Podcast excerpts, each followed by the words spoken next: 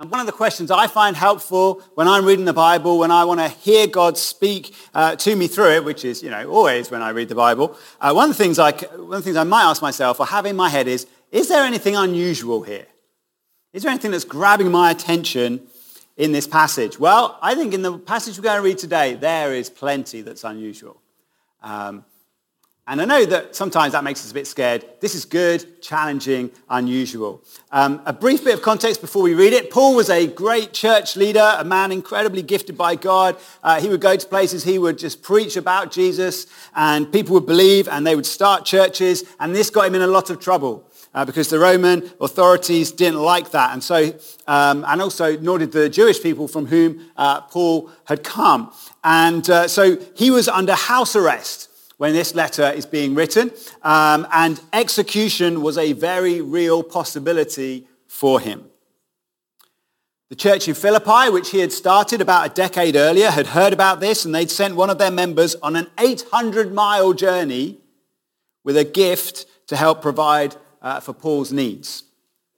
And Paul, with his co-worker Timothy, wrote this letter to thank them uh, for that and to let them know how he was getting on, because obviously they cared, and also to encourage them in their faith, because he was always doing that.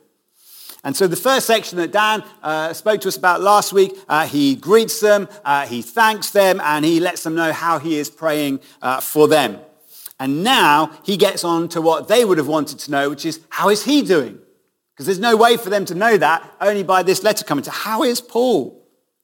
Well, let's read what he said and let's pray uh, before we do so that God might speak to us as well, that we might hear God speak. Lord, would you just come right now by your Holy Spirit as we read your word together and speak to us, Lord. We need to hear you and we need you to help us to hear you. So please, God, please, come, Lord, through your word. Speak to us. Now, I want you to know brothers and sisters, that what has happened to me has actually served to advance the gospel. As a result, it's, been, it's become clear throughout the whole palace guard and to everyone else that I'm in chains for Christ.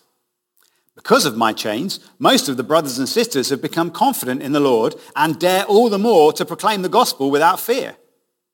It's true that some preach Christ out of envy and rivalry, but others out of goodwill. The latter do so out of love, knowing that I am put here for the defense of the gospel, the former preach Christ out of selfish ambition, not sincerely, supposing that they can stir up trouble for me while I'm in chains. But what does it matter? The important thing is that in every way, whether from false motives or true, Christ is preached. And because of this, I rejoice. Yes, and I will continue to rejoice, for I know that through your prayers and God's provision of the Spirit of Jesus Christ, what has happened to me will turn out for my deliverance. I eagerly expect and hope that I will in no way be ashamed, but will have sufficient courage so that now, as always, Christ will be exalted in my body, whether by life or by death. For to me, to live is Christ, and to die is gain. If I am to go on living in the body, this will mean fruitful labor for me. Yet what shall I choose? I don't know. I'm torn between the two. I desire to depart and be with Christ, which is better by far. But it's more necessary for you that I remain in the body. Convinced of this, I know that I will remain, and I will continue with all of you for your progress and joy in the faith, so that through my being with you again, your boasting in Christ Jesus will abound on account of me. This is God's word. Was there anything you found unusual in that? Why don't you have a chat with the person next to you and say, I found that really strange, or it just all washed over me and I didn't know what he was saying, or somewhere in between those two things. Uh, just say that to the person next to you. Let them, that, that, whoa, that really stood out to me. That was interesting, unusual, strange. And um, whilst you do that, you'll see me reading from this, and we've got copies of this for anyone who wants it. It's a, a copy of the letter to the Philippians with space for you to write your own uh, thoughts and comments on as well. And if you would like one of those, or if you came last week and forgot, to bring it back this week, just put your hand up. We've got practical team upstairs and downstairs, and they would love to offer you a copy. So practical team, off you go. And everyone just turn to the person next to you say, I found that line really strange. I found that really odd. That was unusual.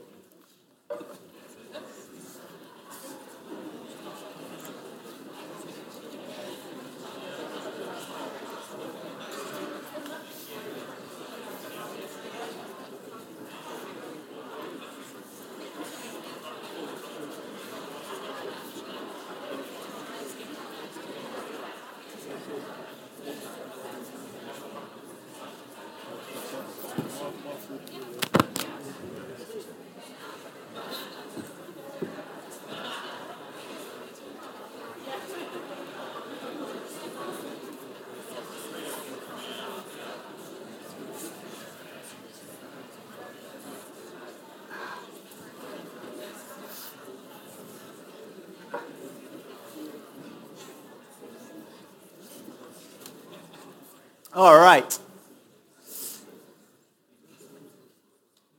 Well, I don't know about you, but I found at least six strange statements in this short passage, which is pretty good going. Verse 12, I want you to know, brothers and sisters, that what has happened to me has actually served to advance the gospel. Verse 14, because of my chains, most of the brothers and sisters have become confident in the Lord and dare all the more to proclaim the gospel without fear. Verses 15 and 18. Um, it's true that some preach Christ out of envy and rivalry, but what does it matter? Verse 18, I will continue to rejoice. Verses 21 to 23, for to me to live is Christ and to die is gain. Yet what shall I choose? I don't know. I'm torn between the two. Verse 25, I know that I will remain and I will continue with all of you for your progress and joy in the faith. How can Paul say any of these things, let alone all of them, in one very short bit of writing? Well, we're going to look at what he has said in this passage and a bit more about God's word in general to find that out. But we aren't doing this as a kind of, a, oh, that's curious, that's interesting about Paul. We're doing this because we need to get Paul's perspective for ourselves. We're followers of Jesus. I'm going to say we need to become like this. And the explanation for all of this is actually in the heart of this passage. But we'll go through the strange statements in the order uh, that we have them until we get to that. So, strange statement number one. Now I want you to know, brothers and sisters, that what has happened to me has actually served to advance the gospel. Well, what's happened to Paul? I mean, it must be good, mustn't it? I mean, the gospel's advancing. So maybe it's something in his personal life. Maybe his health or his finances are just seeing real improvement, and it's wonderful. Or, or maybe there's been a, like a change in you know, government policy or a shift in the culture that's just suddenly made it easier to be a follower of Jesus. That would surely advance the gospel. No, he has been unjustly imprisoned for over three years. You can read all about it in Acts 21 to 28. What might we have written if this was our letter? Now, I want you to know, brothers and sisters, that what has happened to me has actually really upset and frustrated me. I am totally fed up with it, and I cannot wait for my life to get better.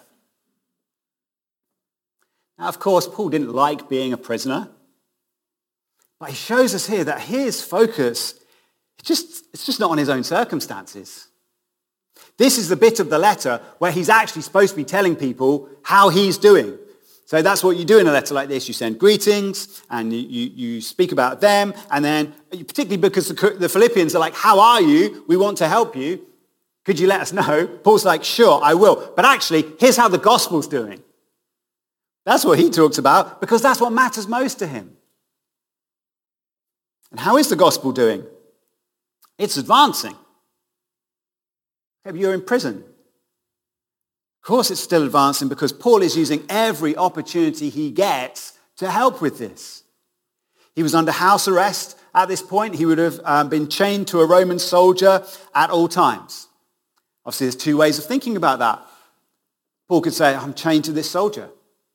Or he could say, they're chained to me. Don't know how long the chain was. But for some of those soldiers, it wouldn't have been long enough. They couldn't get away from him. And so he took the opportunity to tell them about Jesus. And obviously it wasn't just one soldier, because they worked in shifts. So day after day, week after week, month after month, they all get to hear about Jesus. It's just worth asking ourselves, isn't it? Would, would we have done that? Now, the Philippians wouldn't have been surprised by this news at all because Paul had also been imprisoned in Philippi and he had spent the night singing, singing hymns and psalms to God. And then there'd been a violent earthquake that had shaken all the doors open and all the chains off the prisoners. And the jailer who witnessed this had very quickly become a follower of Jesus and part of the Philippian church. So whether there was a release or there was ongoing imprisonment, Paul was able to use even circumstances like this to advance the gospel. Second surprising thing, because of my chains, most of the brothers and sisters have become confident in the Lord and dare all the more to proclaim the gospel without fear. So because a Christian leader is facing death at the hands of the government for their faith, other Christians are more confident and daring and fearless in proclaiming their faith. Again, how? Well, Paul says they're confident in the Lord. They have seen God's work in Paul's imprisonment. And through their amazement at this, God has set something alight in them too. When we read or hear about other believers' boldness and bravery or endurance, we have a choice of responses. We can basically shrug our shoulders and, and consider them unlike us. Wow, amazing that they can do that. Or we can believe that the same God who's at work in them can be at work in us. That our weakness gives space for his strength to be seen. Note, Paul doesn't say the other gifted evangelists in the church or the loud ones or even the ones who like trouble. No, no. He says nearly all of the church have been fearlessly, bravely, daringly preaching, proclaiming Jesus in all sorts of ways. When we read church history, when we read Christian biographies, when we find out what God is doing amongst other people, this can be a moment of, of adding fuel to the fire in us. Feel a little like, yeah, I just don't feel very, you know, inspired. I don't feel very passionate. Well, one of the things you can do is read about other people who God has used. And you think, okay, they were human too, so maybe God could do that in me. And then when there are opportunities, ones that you make or ones that you join in with, you can see what God could do through you too. Third statement that we find a bit strange. It's true that some preach Christ out of envy and rivalry, but what does it matter? There's kind of two weird statements there, isn't it? Some preach Christ out of envy and rivalry. Why would anyone do that? Well, every Christian's a mix, aren't they? Of the goodness of God and their remaining mess of their sinful selves. That's why we have division in the church as a whole. That's why we all do things and think, not quite sure what my motives were there. There were Christians in Rome who envied Paul's success. They wanted to have the kind of influence uh, that he had, maybe even the notoriety. But because the way that they tried to get at him was by telling everyone the truth about Jesus, Paul's like, go for it. Just do it. He refuses to get upset about it. So they're trying to get at him, but they're talking about Jesus. And so Paul's like, do what you like to me. It's fine, because you, they are actually telling the truth about Jesus. He's very clear and very angry when people don't tell the truth about Jesus, but these guys are, and so he's like, whatever. If you're doing that about him, that's fine. Even they, they, they seem to be doing it to try to make trouble for him. And he's like, well, what does that matter? More than that. Verse 18, he rejoices. He's not even chilled about it. He's happy. Again, we're confronted with how little Paul cares about himself and how much he cares about the gospel. And if this just seems like increasingly bewildering, and the more and more we look at this, the further and further Paul seems from us, maybe it's time that we considered the explanation for why he is like this. It comes just after our fourth strange statement. I will continue to rejoice. So what he's saying there is whatever happens, I will be rejoicing. How? Why? Next verse. For, because. That's the word that I'm here, I'm explaining. For I know that through your prayers and God's provision of the Spirit of Jesus Christ, what has happened to me will turn out for my deliverance. Just about see that, can't you? What's the most obvious meaning of this? Well, most obvious meaning is that because people are praying, Paul will be released from prison. That would make most sense, wouldn't it? It's actually not quite what he meant, as we'll see in a moment, but it's a helpful start to understand his mindset and what God is doing. So as I've been preparing for this message, I've also just in my own times with God been uh, reading through the Psalms in the Old Testament. And I've been reading through, I'm, I'm nearly at the end, Psalms 142 and 143 are among what I read this week. And in both of them, David sings about being imprisoned. Because I knew I was preaching on this, that got my attention. I like, oh, that's a similar thing. Psalm 142, 6 to 7. Attend to my cry, for I'm brought very low. Deliver me from my persecutors. They're too strong for me. Bring me out of prison, that I may give thanks to your name. 143, verse 3 For the enemy has pursued my soul. He's crushed my life to the ground. He's made me sit in darkness like those long dead. I was reading that saying, okay, this is really like Paul's situation. And God used David's response to this to help me think through Paul's attitude. David says, in the midst of all of this, he's horrified and he says, I will remember the days of old. I meditate on all you have done. I ponder the works of your hands. And that got me thinking, well, what are some of those works of old that God had done? Well, God often rescued people from circumstances like David's, like Paul's. There was Joseph, wrongly imprisoned for years, but suddenly one day brought out of prison and made prime minister of Egypt. There was David himself, who's a fugitive at this point, but is later brought out of a cave in which he was hiding and becomes king. Later on, there would be Daniel, who's thrown down into a lion's den, but is kept safe and then is raised up and returns to his position as a president of the Persian Empire and so there's this repeated pattern in Scripture that God allows faithful people to be brought low because of their faithfulness to him. And then for that same faithfulness, they are then raised up again. So Paul's circumstances, his situation could turn out like that too, couldn't it? He's down in prison at the moment. He could be released. That would be great. But actually, Something better than that's happened.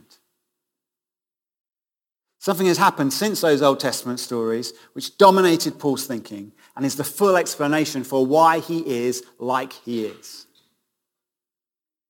Another righteous man had been unjustly treated and brought down low.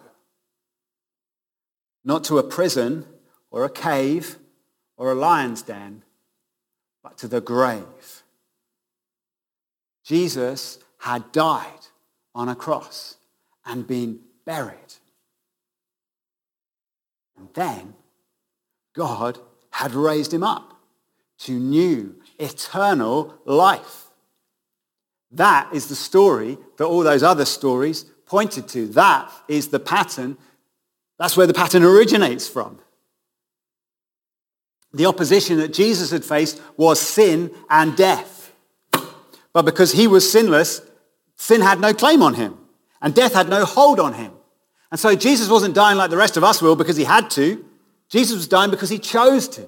To be a sacrifice for us, to die for the sins of others. That those sins that would drag us down to the grave and beyond could be dealt with by him. He took them on himself. That he would defeat them on our behalf. He took the full consequences of God's attitude towards those sins, which is righteous anger and punishment.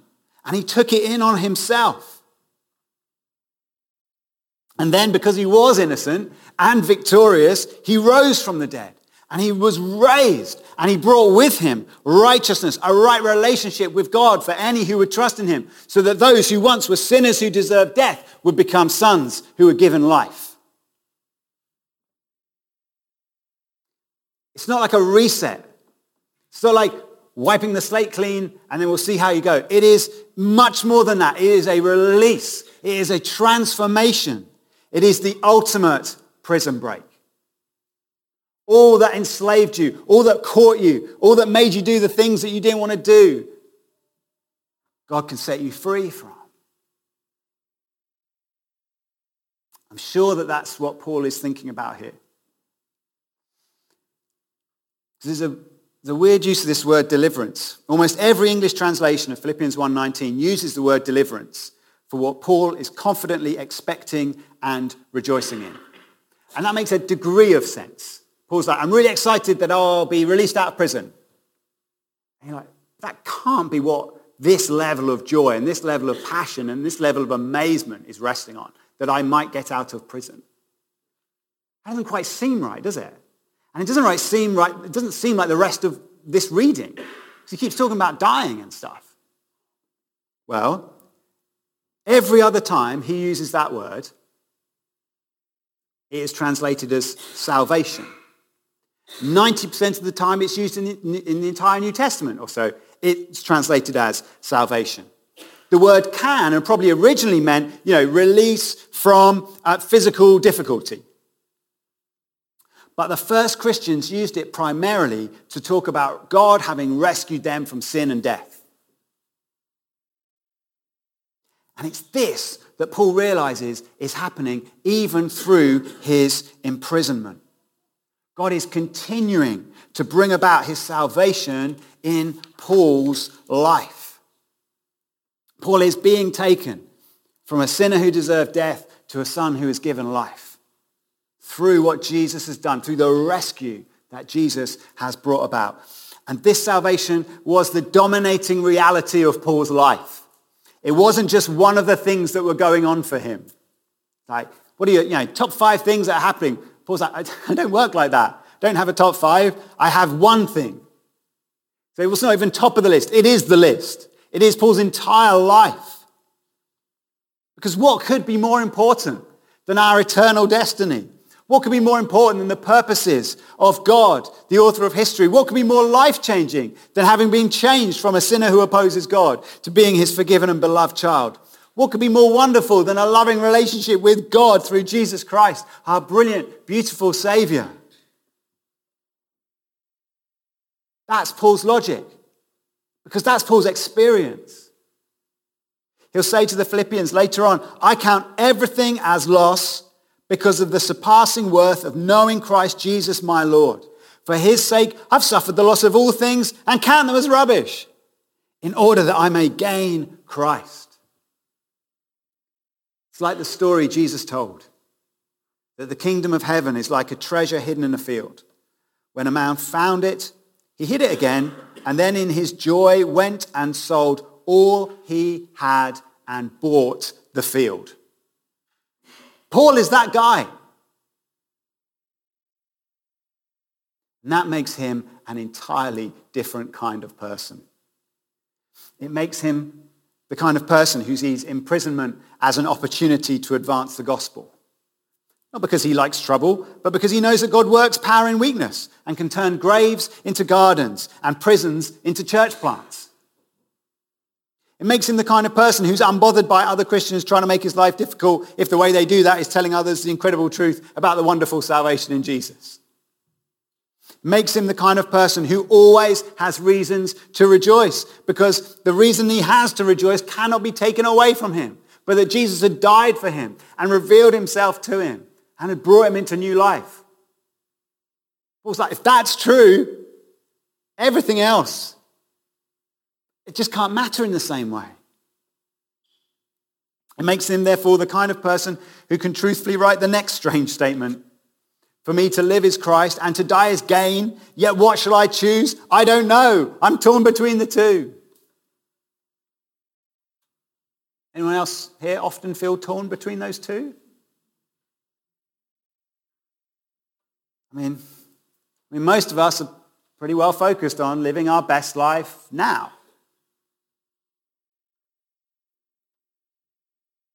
And that's important. Paul's really clear that his eagerness to leave this life isn't because he's fed up with it. There's plenty more that he wants to do.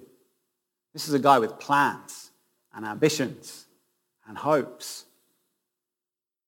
But death is the entry point to a far closer relationship with Jesus. To be with Christ, he says, is better by far. What is most precious to him now will be glorious then. As he says to the Corinthians, for now we see in a mirror dimly, but then, face to face. Now I know in part, then I shall fully know, even as I have been fully known if you experience some measure of joy as we worship this morning, some sense of communion with Jesus as we took uh, bread and juice, if just other things have happened this week that have made you treasure Jesus a bit more, make, make you just feel a slightly greater awareness of his loveliness, his wonderfulness, his grace, his mercy, if you've had any of that, Paul's saying that's like this tiny, tiny drop of what is to come. Because now it's like it's, it's a dim mirror. It's a mess. I'm like, I can, I can see bits of him. I see moments of him. And Paul's saying, then it will be face to face. Then you'll be more aware of Jesus than you are aware of the person sitting next to you right now. And oh, how wonderful that will be. Psalm 16 says of God, in your presence there is fullness of joy. At your right hand are pleasures forevermore. This is what death brings you if you're a believer in Jesus. No wonder Paul considered it the better option.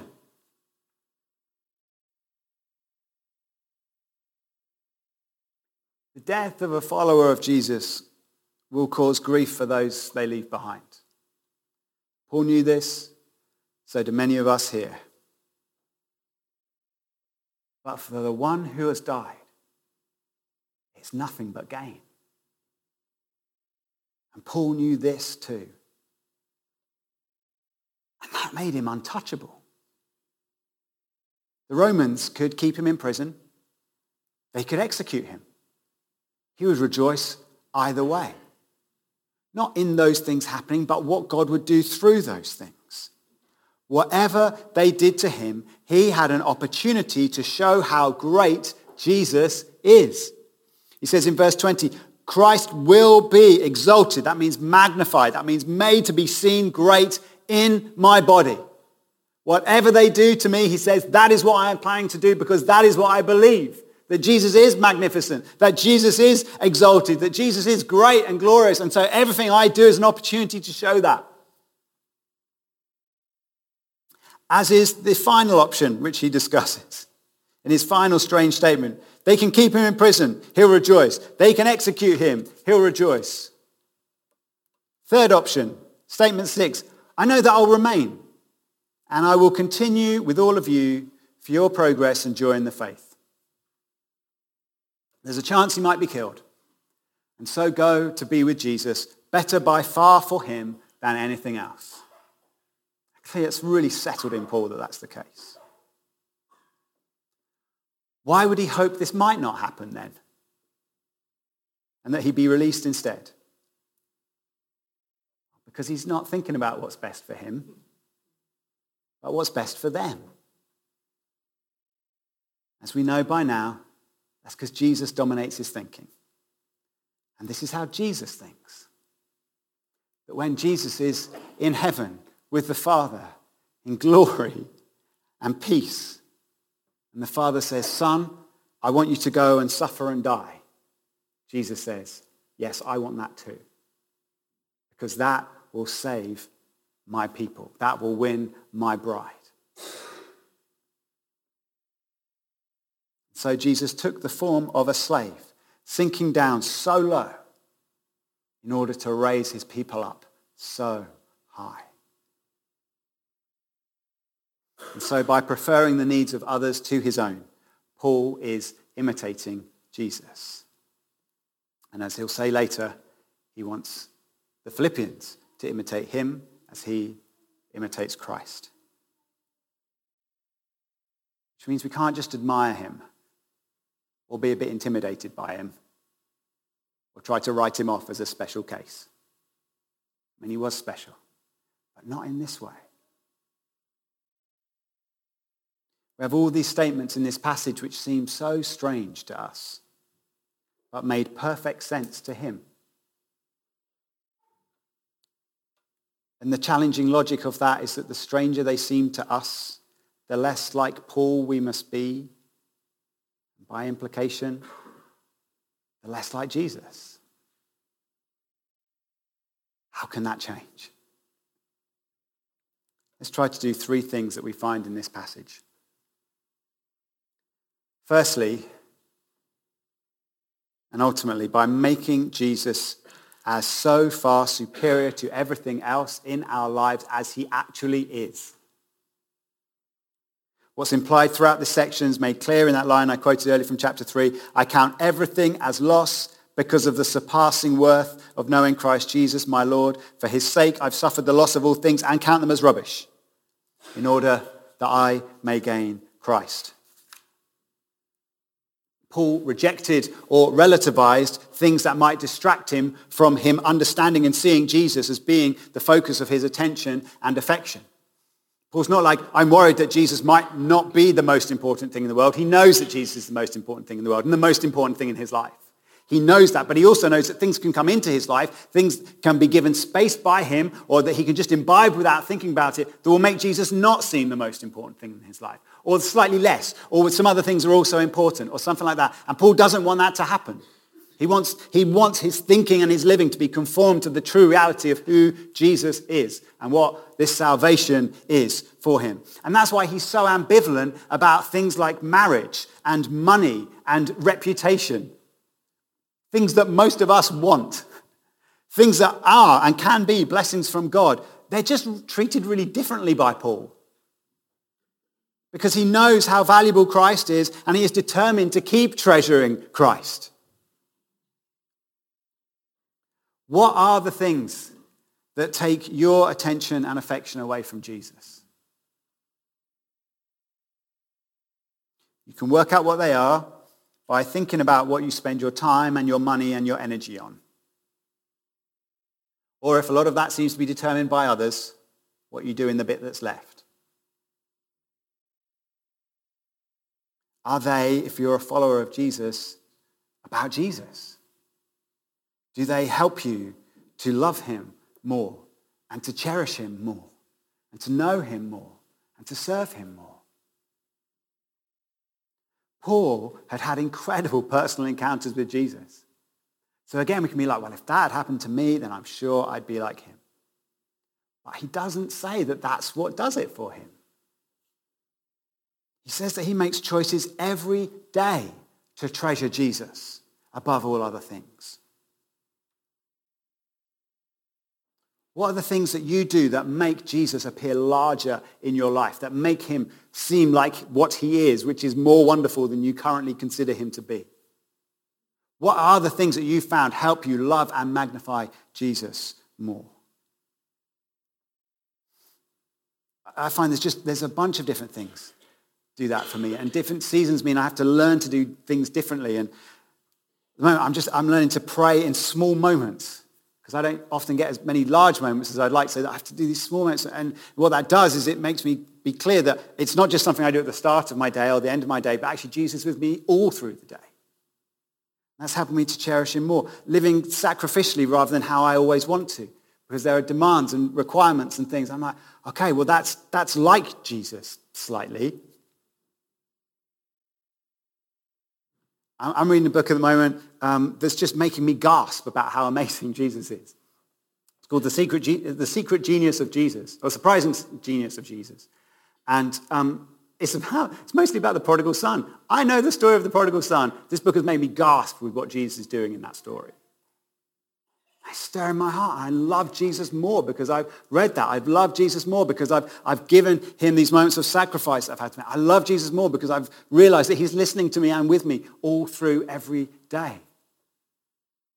I'm not just letting these things happen. I'm not letting, not letting other things happen. I'm, I'm seeking to see more of Jesus. We had a leaders meeting on Friday evening and uh, Janita brought a word to us that every moment we could use to communicate with the Father, we should use it. And I just think there's, there's something true about that. And there's moments where I'm like, well, I'll just. And I think, no, I won't just. I'm just going to speak to God instead. Just trying to do that more. Paul also, we, we particularly a church like ours, we tend to, when we think about something like this, we think about personal devotion. But actually, Paul saw service as a real key to his relationship with Jesus and his cherishing of Jesus. Paul saw himself as a slave whose identity was dis- determined by who his master was. He saw opposition and trouble, which we might think of as failure, He was like, well, Jesus experienced that. So this is bringing me closer to Jesus. I'm sharing in an experience with Jesus. I can talk with Jesus about things that Jesus has been through. Secondly, he asked the Philippians to pray for him. Again, this is a uniquely gifted man, one of the most important, influential people in history. He has been faithful to Jesus for decades. And he says to the Philippians, please pray for me. Please pray for me. I need you to pray for me. He knows he needs the prayers of others. Imprisonment is a test. A trial before the emperor will truly be a trial. Paul isn't prepared to be like, I'm sure it'll be all right. He says, I need you to pray. He doesn't want to be ashamed by how he acts, but rather be courageous and exalt Jesus, whether by my life or by death. God has so arranged things that other people asking him to do something for you will lead to that happening. God likes to use that system. It gives him glory and it brings us closer to one another. To put it another way, your prayers for other people really matter. So if you are doing this, keep going. Don't give up. If you're going to get started, this is a great thing to get started on. Come along to the things that we are doing to pray together. It helps you to then learn to pray by yourself as well. And thirdly and finally, Paul trusts in God's provision of the Spirit of Jesus Christ. So if you're like, what do I pray for other people? Well, read the kind of things Paul prayed. Here he talks about needing the Holy Spirit. He knows he has the Holy Spirit, but he knows that he needs more of the Spirit. Again and again in the book of Acts, it's the Spirit who empowers people to preach boldly. So what we see in that first strange statement, Paul's like, the gospel is advancing through me. We're like, really? The gospel is advancing through other believers. We're like, really? How is that possible? Because the sovereign Lord has sent his spirit into them that they might preach the good news. That's what happens in Acts again and again and again. It's the Spirit who brings us into an intimate relationship with Jesus, who enables us to see him for who he is and to love him more and more to heighten our anticipation of the joy that we're going to have with him. He's called a deposit or a down payment of what is to come. So when we experience him, we think, wow, this is amazing. What on earth in heaven is to come? Now, the Spirit does this in a variety of ways, but he does it gradually, suddenly. We're to ask him to do this. And So we will just end in a moment by asking him to do this in us. But I guess I just want to end by asking a question that's really been implied all the way through. Does your life make more sense to people who aren't followers of Jesus than it should?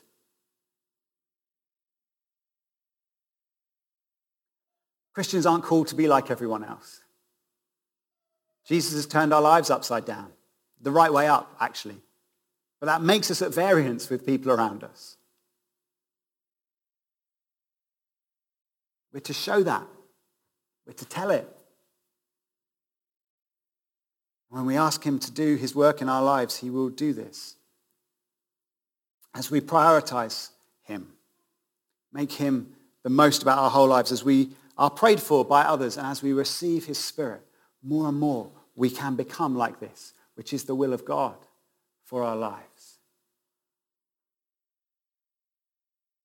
So I'm just going to ask I'm going to ask uh, Raf and Doris actually to come and, and to pray for us all because I think they're great examples of people who live this way and do this. And I just want to encourage you, take a moment to say, God, I want to be more like Jesus. I want to be more like Paul. I want to be more in love with you. I want to be more committed to you. I want to give my life more fully to you.